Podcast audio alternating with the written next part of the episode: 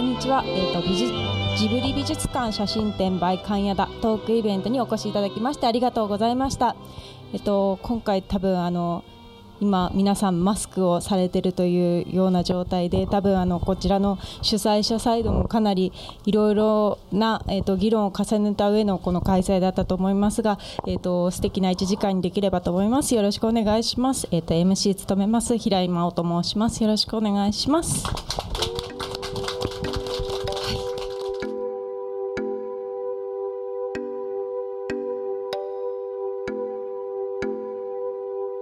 鈴木敏夫のジブリ汗まみれ。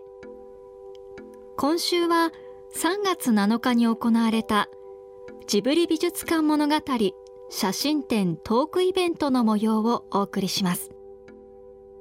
鈴木さんとの運命的な出会いから番組ではタイ人の神谷田さんについて何度もその人柄や才能生き方などを紹介してきましたが今回ついにカメラマンとしてスタジオジブリ美術館の写真集を出版。大人が忘れた子供の目線をテーマに童心に戻りしゃがみ込んだり覗き込んだりしてみなければなかなか見つけることのできないジブリ美術館のもう一つの顔が映し出されています。司会は風とロック代表取締役エグゼクティブプロデューサーの平井真央さん。出演は神谷田さん中川龍太郎監督そして鈴木さんです。まずはこんなお話から。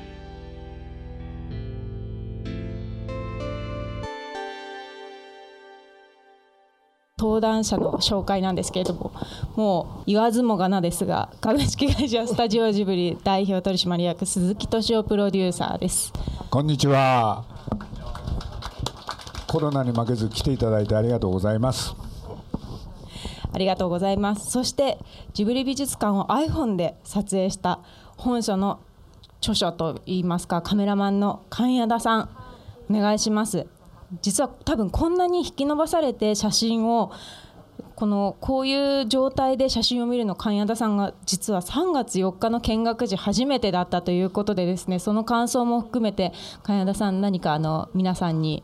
สวัสดีค่ะ はじめまして、ガニャラです。よろしくお願いします。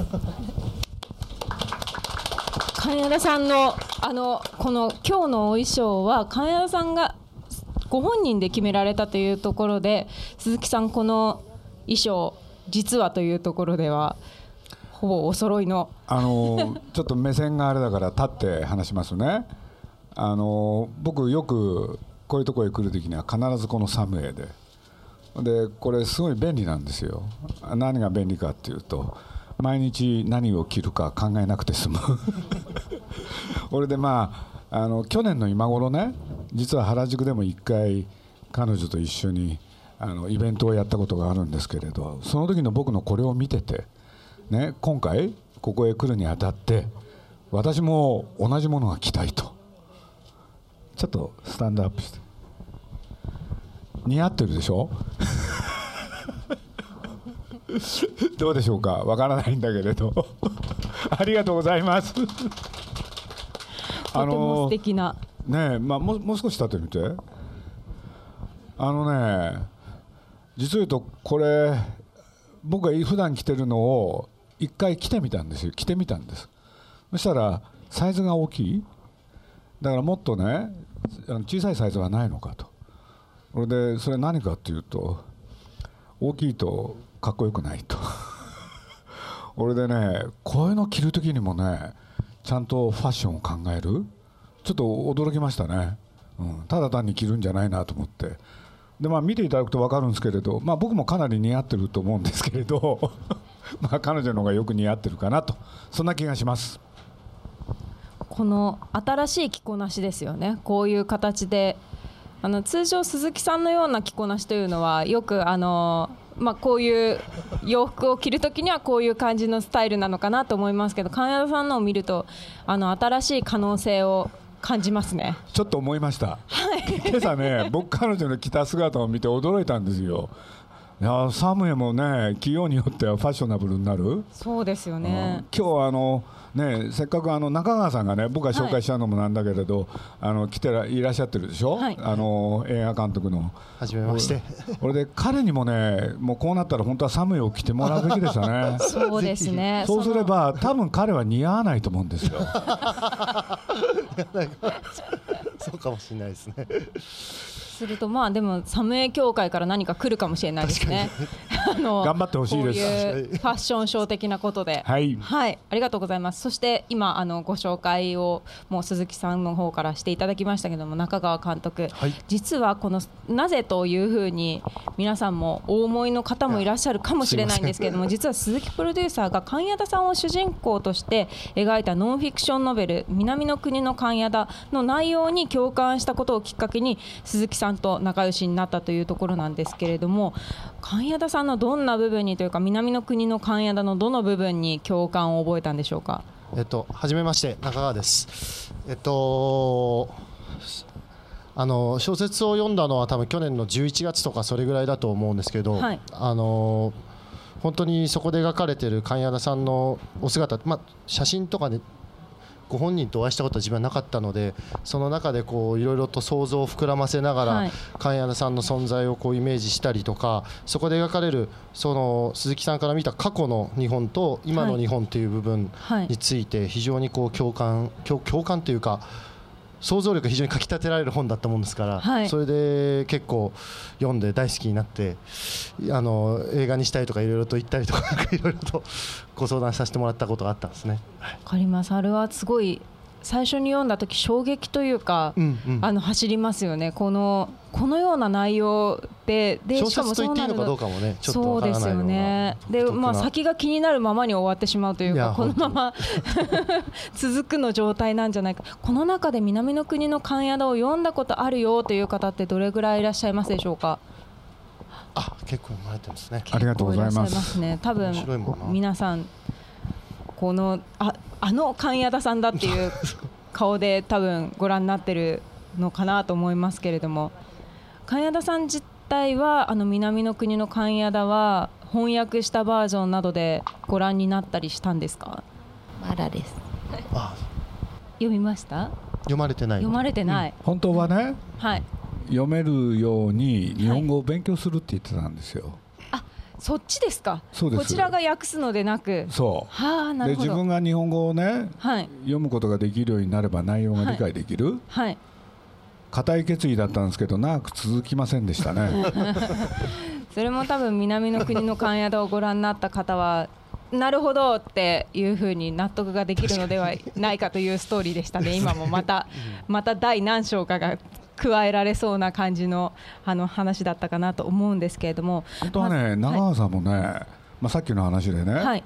僕に南の国の神田はい。これを映画にしたいと。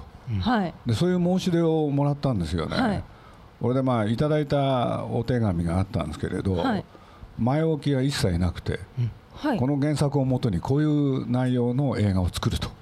あもう担当直入に。担当直入だったんですよ、はい。はいでえじゃあはそこで初めてのコンタクトだったということですか？そうです。その手紙です、はい。俺で追伸に書いてあったんですよね、はい。実は僕もねはい。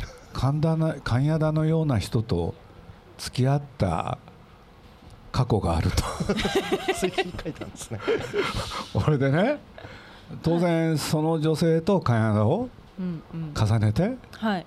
読んだんですよね、そうですね。ううんんそうですよね、まさにそれが非常にこれでね企画準備に入って、はい。ね、いろいろ揉んでたんですけれどね、はい。まあ、彼にとって、ね、大事なのは神谷田じゃなくて、はい。その女性でしょ、そしたらいろいろ聞いてたらね神谷田と関係ないことやろうとしてるんで。そんなことはないです。だからその自分の好きで、まあ、残念ながら別れちゃったんだけど、はい。その女性の話をちゃんとやった方がどう？って。今そういう段階なんですよ。いや本当びっくりしちゃってその提案を受けてずっと金谷さんを思い描いて作っていたもんですからそれがいきなり「いや君の元カノの話をやりなよ」って言われて そんなのいいのかなって今もちょっと言い方だから難しいんですけど今。ただねその方が絶対面白いですよね。そうですね。たうん。だどういう形でこうその許諾を取っていくのかなっていうのはいちょやっと元カノですよね。あれなんですよ、その僕ね、まあ、実を言うとロシアとノルウェーのね、はい。あのミックスの女性なんですけれど、はい。まあ、ずいぶん話しちゃいますね。大丈夫ですか？それ。これ その女性と、じゃあどうやって出会ったの？はい。そしたら、カンヌでしたって、はあ。カンヌ映画祭行ってたんですよね。なるほど。でそこでね。素敵じゃないですか。そう。これで実を言うとその彼女があるね老人の女性に、はい。まあ、自分の座ってた席を譲る。はい。これでそれをずっと見てた見とれたらしいんですよね。僕僕が譲ったんですあまあいいですいいです。これでね立ち上がった女性がね彼を見つけて近づいてきたんですよ。でいきなり歌ったんです。え？トットロトットロっつって。本当ですか？本当の話なんですねこれはねで僕それ聞いてねはい。そっちの方がいいじゃない そしてそこにそこにまたこうきこう。まあ不思議な縁ででトトロに帰遠回りでってくるわけねですよね。重ねていはいろいろごちゃごちゃやってるよりも、その女性のことをちゃんと描くべきだって、そこでトトロっていう曲使っていいですかっていう曲だったってことそれはね また別の問題なんですけれど ああすごいですねこの後の行く末というか。ちょっとね。はい、はい。でどこかで封切られたらみんなああの時のって思うぜひ。ということですよね。まあ、きっかけはかやさんなんで。でも企画企画ってそういうもんなんですよね。うんですね。るやつで始めてみたんだけどね、まあ、それをやるには大概動機があってね、はい。これで右行ったり左行ったり右往左往、はい。そういうもんでそうすると結局ね隠してるね本当の話があるんですよ。なるほど。世の中ってそういうもんですよね。それがだから追伸に書かれててそこから鈴木さんがピシッと見破見破って。推進を書いたのが良かったのかどうかね。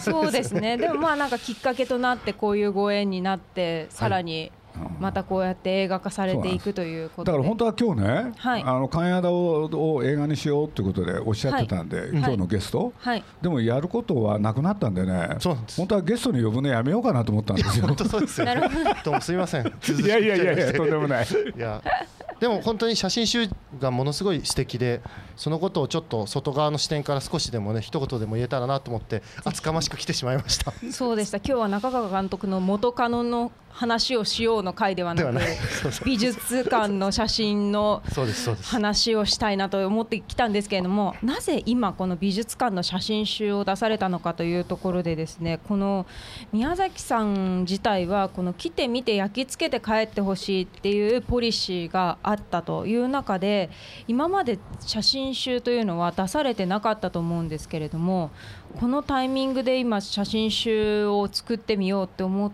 たのはどういうきっかけなんでしょうか？あのね美術館の写真集が、はい。まあ、美術館って2001年だから、まあ、かれこれ20年はい。で20年やってきてその公式の写真集はい。出てないっていうことはね、はい。実は僕も忘れてたんですよね。逆に。全く。はい。でそれとは全然別途のところでね、はい。まあ、実は今回このね手にお手に取っていただいたこの写真集はい。21ディスカバーさんっていうね。はい。あディスカバー21だ。あのねあの出版社の方が、はい。あで出版社で出すん出してるんですけれど、はい。ここにね実を言うと林くんっていう男の子がいましてね、はい。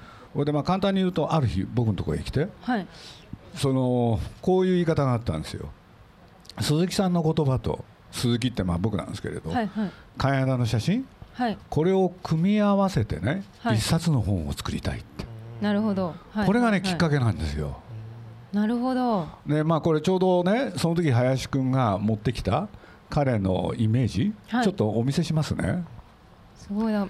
元の企画書みたいなことですよね。大きさはねこんだけ、はい。こんだけの本だったんです。はい。これもね皆さんなんか物を作ろうという時にさっきの映画の話じゃないけれどやっぱり右往左往するものなんでいい機会だから。そうするとねこれ見ていただくと分かるんですけれどね、まあ、僕のこの書いた字がね、はい。上手かどうかはともかく。で開くとね金田の写真があったんですよ。でこの金田の写真っていうのはタイの彼女のふるさと、パクトンチャイの写真。それでねこれ少しお見せしますね。でこれもねパクトンチャイの写真。それに僕の言葉を、うん。でこういうものをね作ってきて。はい。でこういう本を作りたいんだと、はいはいはい。なるほど。これでそれを見ながらね、うん僕やっぱりやっぱり悩みますよね。どうしようかなって。はい。でどうなんでかって言ったらまあ僕もまあ年を取ったからそういうこと言っていいと思うんですけれど多少ねまあいろんな人生踏まえてきていろんな言葉も覚えたわけですよ、はい。そしたらその僕が普段発言しているその言葉に林くんが着目。うんうん。これで彼は南の国のカナダを読んで大ファンだったからはい。それで彼女が写真を撮るっていうこともよく知ってて。はい。でこれをドッキングさせたら一冊の本になる、はい。って考えてたんですけれど、はい。ちょっと話が長くなって申し訳ないんだけれどで僕はねその瞬間にねはい。あのちょっと辛いことがあったんですよ。なんかはい。僕は偉そうに言葉を発言。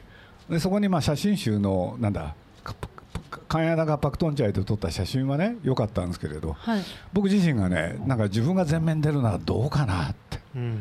ちょっと思ってたんですよね。うんうんでその時にねふと思い出したんです。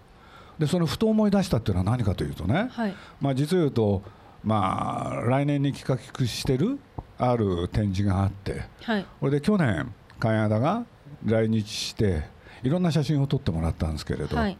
これはあのジブリの橋だっていうのがね、まあ、いろいろ考えてくれてその中の一つにはい。ジブリ美術館を撮る、そういうテーマがあったんですよ。はい。これでこの写真がね、まあ、一両日だったんですけれどあのね、まあ、そんなにに何日もかけてつ撮った写真じゃないんだけれど、はい。美術館の面白い写真がいろいろあったんです。はい。でまあ、これは手前味噌なんですけれど橋田が今までジブ,、ね、ジブリ美術館を撮った写真は全体は撮る？しかし部分が、ね、あまりカメラに収められてない。はい。だとしたらそこを彼女に撮ってもらいたい。はい。でこれがねドンピシャの企画で。はい。でかなり面白い写真がいっぱいできてたんですよ、これで僕はその林君と喋りながらその写真のことが頭の中で巡ったんですね、はい。で巡ると同時にねあの写真を使って、うんうん。そうだ。ね関谷田がタイからやってきてジブリ美術館を撮る？はい。それを写真集としてね作ったら面白いんじゃないかなっていうのがね頭に浮かんだんですよ。もうじゃあその打ち合わせをしている最中にあだったらこうしたらいいんじゃないかなっていうそれで逆提案だったんです。なるほど。そしたら彼の方がね、まあ、当たり前だけど、その場では OK できない、なそうですよね。それに21は、今までえー話を聞く間に、写真集、1回もやったことがない、うんうんそうなんですよ、これでまあどうするかっていうんで、持ち帰って検討、はい。これでまあ僕はそうやって自分が思いついたやつはね、はい。何が何でも実現してほしいんで、逆にそこに火はついちゃったんですね。そうなんですよ、はい。それでね、まあ、その後、はい。ね、もう一個事件がありまして。はい。でこれは何かというとね実はあの僕がね、まあ、ジブリをやっていくときにね、まあ、日本テレビの、ねまあ、いつも協力を得てきたんですけれどはい。そこに奥田さんっていう担当者がいてねはい。ずーっとジブリを応援してくれたんですよね。はい。それで僕は彼に感謝の気持ちがあったからうん。何、かの形でお礼をしたいなって。でそんな時彼の娘さん千秋っていうんですけどねちょうど結婚式があったんですよ。はいね、ほんでまあこれご存知の方多いかもしれません。実は彼女こそ「ね、千と千尋の千尋のモデル」これでまあ僕はねその結婚式へ出てちょっと話すをしなきゃいけないとかいろいろあったんですけれどそうだってはい。思いついたんですよ、はい。この写真でほんでその彼女はなんと21に勤めてた。すごい偶然なんですよ。ね。はいはい。でそれが思い浮かぶとね、はい。これは林くんに言わなかったと思うんですけれど結婚のプレゼントにもなるかなって。はいはいはいはいはい。そんなことがねなんかいろんなことが重なるんですよね。俺でこの構成をやっていくという時もちろんまあ林くんもさることながらジブリにも菊池っていうのがいて頑張ってくれる。でその一方で写真集だからどうやってその写真を並べるとか、うん。どういうデザインをするとかいろいろあるじゃないですか、はい。そしたら僕ねジブリの映画のポスターでずっとお世話になってた矢島君っていう人がいて。はい。でこの彼がね僕は彼のデザイン大好きだったんですけれど、はい。最近映画から外されてうんうん。ちょっと腐ってたんですよ。はい。だとしたらあいつにやってもらったらどうなるかなって。そうするとね一石全てそう。揃ったんですね。一石二鳥とか三鳥どころじゃないですよ、はい。はい。4個5個6個。はい。ね、これでまあジブリ美術館に関しては、ね、実を言うと、まあ、僕は、ね、宮宮崎駿っていう人がいるでしょそう彼の関係においても彼ジブリ美術館すごい大事にしてるから、はい。ね、あの簡単にはね、はい。多分彼も写真集を出すっていうことに対して、ねえーどう思うのかって言ったら簡単には OK しない、うんうん。でも千尋のモデルだった。はい。千秋の会社でやるんだと。はいね。はいはい。でそれは彼女へのプレゼントだって言ったら彼も納得せざるを得ない。はい。とかねそういうのがねもういっぱい重なったんです。うん話は長くなったんですけれいやどもうこれは出るべくして出たということです。そうするとね何しろ写真はあったわけで,、はいでその写真はね実を言うとねあのジブリでもしかも美術館の方でも評判が良かったしね。はい。そうするとあらゆる条件が揃った。はい。これなかなかないことなんですよね。中川さんだって映画作っててね、はい。いろいろやってくっていう時にねえこれはうまくいったけどこれはうまくいかないとかいろいろありますでしょ？やっぱご縁ところがこんな幸運はない、うん。うんそしたらこれはもうやらざるを得ないっていう、はい。そういうところへ立たされたんですよね、そこがもうじゃあ全部がそのタイミングでいろいろが揃っちゃったからもう出ちゃったっていうそうなんです運よ。運命的な写真集というふうに。本当にそうなんですよ、はい。本当に素晴らしいでもね中身も。で多分ですね。金田はねはいまあこれ写真集にするってことをね決めたらはい。多分喜んでくれるに違いない、うんうんうん。なんていうすごい大事な部分もあるでしょ？はいはい。だから僕なんか実はねあのこの写真集の作業の間これ結構時間かかったんですよ。どういう順番にするかとかデザインどうするとかその他でそうねね。でそういう時にね僕ね勘谷田にはね言わなかったんですよ。すごい。それもまた鈴木プロデュース論というかそこは水面下で動いてたんですね。何にも言わないでいきなり見せた。い、はいはい。うんうんうん。これは最大のプレゼントですよね、うんうん。サプだから、まあ、ちょっとそこまで話しちゃうと、ね、今回来日してほんで彼女に、ね、その出来上がったばかりの写真集を見てくらもらった瞬間彼女が今顔がこわばってるんですけれどその時はニコって笑ったんですよね。これ嬉しかったですね、うんうんうん。はい。長くなりました。すいません。すごい金谷田さんは最初にこのジブリ美術館っていうのに行った時どう思われましたか คือโดยปกติเนี่ยเมย์จะไม่ค่อยเข้าไปพิพิธภัณฑ์อะไรพวกนี้ใช่ไหมคะ แล้วทีนี้พอไปเจอที่นี่ก็รู้สึกแบบตื่นเต้นดีใจค่ะ แล้วก็สวยมากๆเลยค่ะ 普段は美術館を行ったこと経験ないですけども、はい初めてジブリ美術館に行ってとても綺麗、あと感動しましたうーんでもこの 実は金谷田さんがこのジブリをの洗礼を受けてないというかあのやっぱり日本日本でこう暮らしてしまうとどうしても暮らしてしまうとというふうな言い方あれなんですけれどもやっぱりジブリの洗礼というのは誰誰もが原体験の中で持っているのでまさかあの猫バスをここまでの拙者で撮るとか、真っ黒クロスケをここまで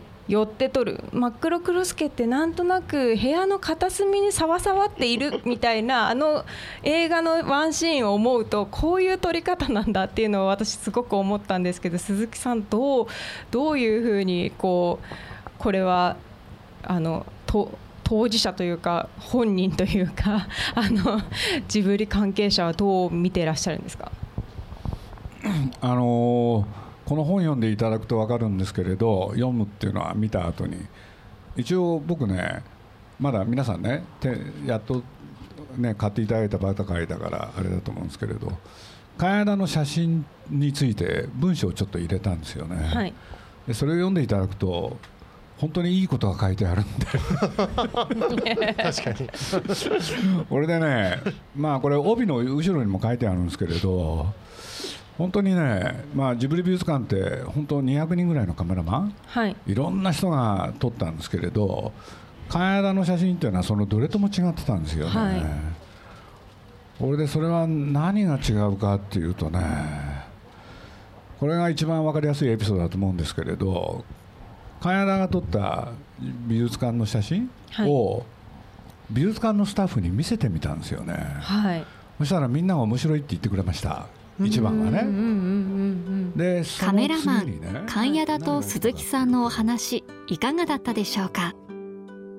普段は撮影することのできない館内の写真を豊富に収録したジブリ美術館物語は3月20日に発売。HMV&BOOKS 渋谷で3月19日まで開催中の写真展ではジブリ美術館物語の先行販売もしています。ぜひ一度手に取ってご覧ください。来週もお楽しみに。